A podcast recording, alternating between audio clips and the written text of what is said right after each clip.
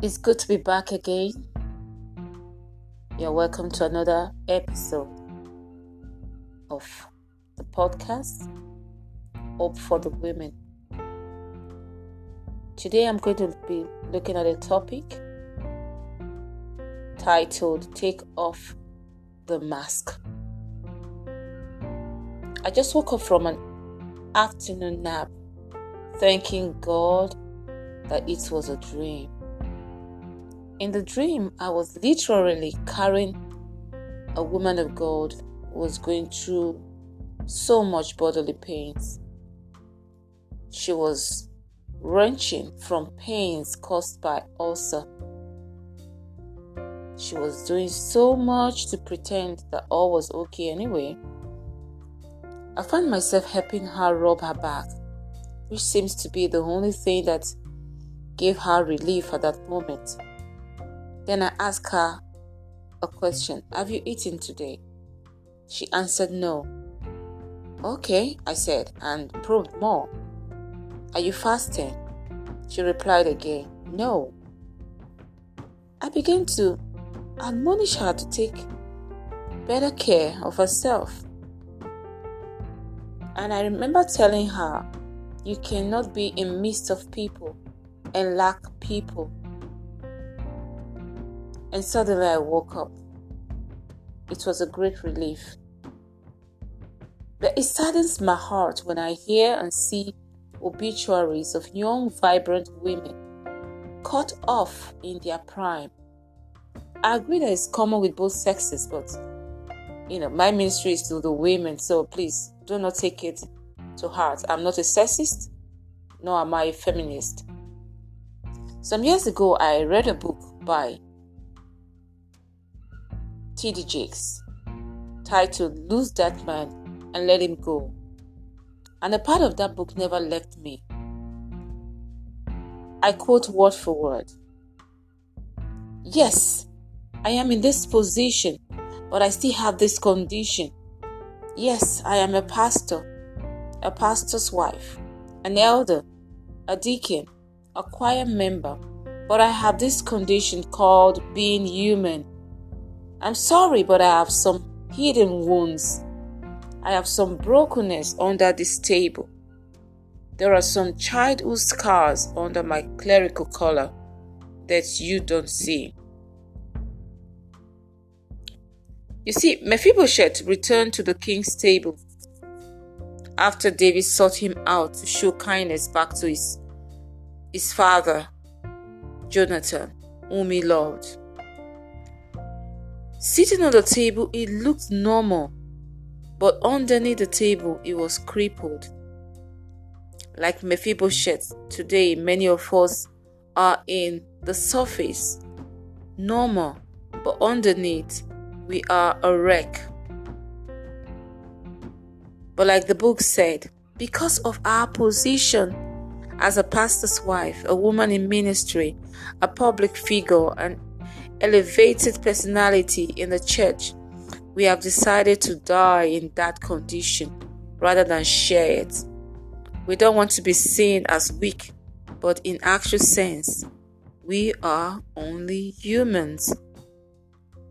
I sincerely pray for the day the church will get to the place where we all can be real to one another without fear of being labeled or criticized or crucified again and again. Women and men alike are frustrated because they are in positions that do not allow them admit that they have conditions. Conditions with their husbands, with their wives, with their children, families, and even within themselves. Today, domestic violence is on the rise, and yet the abused cannot voice it out for fear of what people will say. Most abusers act what they saw in their homes as children, and if subjected to counseling or even church discipline, some of them would have changed, especially if they are genuine children of God. Take notice that hurting people hurt others. I normally say the more the makeup, the more they have to cover up. but truly, people are covering up a lot behind the mask. The mask they wear on their faces. They look flamboyant and regal outwardly, but inside they are scared, beaten up like little girls, wanting to voice out and be free. But what is holding them? Their position. Jesus encountered such a woman in John 4 5 to 39. On the outside, everything looked okay. She was even doing shakara for Jesus, putting on a facade of perfection until Jesus broke all the barriers by invading her privacy, by reaching out to the inner woman in her. You see, many people would have judged the Samaritan woman because she had been into several relationships. But that was a woman that was broken and needed a savior. How many times have we walked past such women in our course of daily work and walk with, with God? You might say that, well, the Samaritan woman was just an ordinary woman, but that didn't stop her from hiding. Didn't stop her from hiding too. So when Jesus told her, Go call your husband and come back, she replied, I have no husband. Was that truly the situation? No. But it took the discerning Jesus a while to penetrate her, and at the end, the woman with five failed marriages, currently living with a man she wasn't married to, became an evangelist that won multitude to God by witnessing. Sisters, you may be going through some issues, and because of your position in church and in the society, you are unable to declare your condition. I'm here to encourage you that God sees you and knows what you are going through. First, run to his open arms and let him cuddle you like a baby that you are. I've been in such em- embrace before when I was at my lowest and no one to talk to. His arms are so warm that you may easily forget that they are not human arms. You can check that out in Matthew 11 28.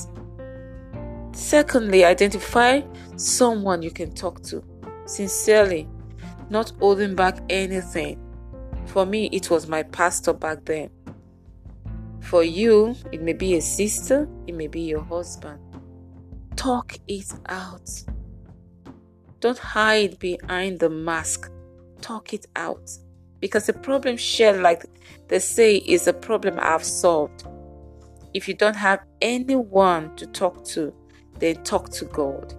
He is a good listener and if you will be patient to hear him, he speaks to. I can testify to that. The Samaritan woman spoke to Jesus, and Jesus spoke back to her. Speak to God about that situation. 3. Go out with your head high and chin up. the plan of the devil is to get you to withdraw and be isolated to a point that you totally lose your joy and you lose your health. In fact, do the opposite of what the devil wants you to do. If he says cry, then you have to laugh. You are precious in God's eyes. Jesus had to go all the way to Samaria because there was a woman who was drawing him in the spirit. Praise the Lord. In John 4 28 to 30, you can when you read it, you discover that the Samaritan woman was not ashamed to witness about Jesus amidst people who knew her and all that she's gone through, those that disdained her. She became a, an evangelist after Jesus reached to that woman. Pray and never stop praying. That's number four. Sing and dance before your Father. Whenever we worship, we are disarming the devil. Our claps cut his hands off, while our dance cuts his legs off. Isn't that interesting? That is why I don't stop dancing. I can't stop dancing. 5. Speak the word of God back to yourself. I like to do that looking into the mirror. Just look into the mirror, point at yourself, and say things like, You are beautiful. You are not rejected or forsaken. You are the delight of the Lord. You are Hephzibah. You are the head and not the tail. And when you are done doing this, you feel alive. Yes, I am waiting for the fruit of the womb. I will say, I will carry my babies. I used to do that a lot. Look into the mirror and say, Ami, you are not barren. You will carry your babies. And I'll touch it my tummy and I'm like, You will carry your babies. I look into the mirror and I say, Ami, you are beautiful. Yes, you are beautiful. You may have been rejected. You may have been dumped, but you are beautiful. You are Hephzibah. Be your number one fan. Never give up on yourself. Keep speaking what you want to say, and someday it will come to pass. Choose joy. Never pretend to be happy when you are sad because that is the origin of depression, which leads to untimely death. If today you are hiding behind a mask, I pray that Jesus will identify you and send you help personally and genuine vessels who will help you through the season because these too shall pass. As a church, let us be more discerning. Let us seek to know the state of our flocks. I pray that God will give us inner eyes and ears to see and hear the hearts of people. I often tell my husband that hurting women cry to my spirit. They just draw my spirit they draw my attention in the spirit realm. I can't place it, but I know that that lady is hurting. Maybe because I've been through the road. I know what it is to hurt and be smiling. Lastly, I want to use this opportunity to say this is not the end. I want to say this to the woman of God listening to this podcast to live your dream inside your husband's dream. This part was actually a saying from my husband. I know a lot of women are feeling depressed because they are not living their dream. Especially women of God, you feel you are just in the shadow, you are in your husband's shadow, but you can live your dream inside your husband's dream. If you are a teacher of the word, a teenager teacher, a children's coach, live fulfilled under your husband. Because if you are not fulfilling your calling you can become resentful of your husband as though he robbed you of everything. I know how, it feels. So if you're married to a pastor abandon teaching abandon your preaching cannot be in the choir you cannot be in so many other ministries because you are a pastor's wife. You can reinvent yourself. Hallelujah. Thank God for this podcast and the support my husband has given to me. I'm really having a great time doing what I love to do, and that is to speak. And so I speak to you, my sisters. Take off the mask Stop hiding behind the mask. Hold the bulls by the horns and fight for your joy and for your peace. Love yourself and know that God loves you. God bless you.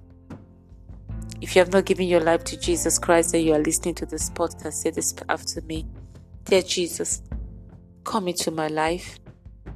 Be my Lord and Savior. Today I surrender my heart to you. I choose to live for you. I turn back from the world, not going back. In Jesus' name.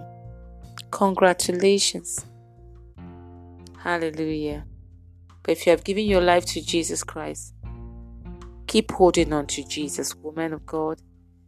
Keep holding on to Jesus, sister.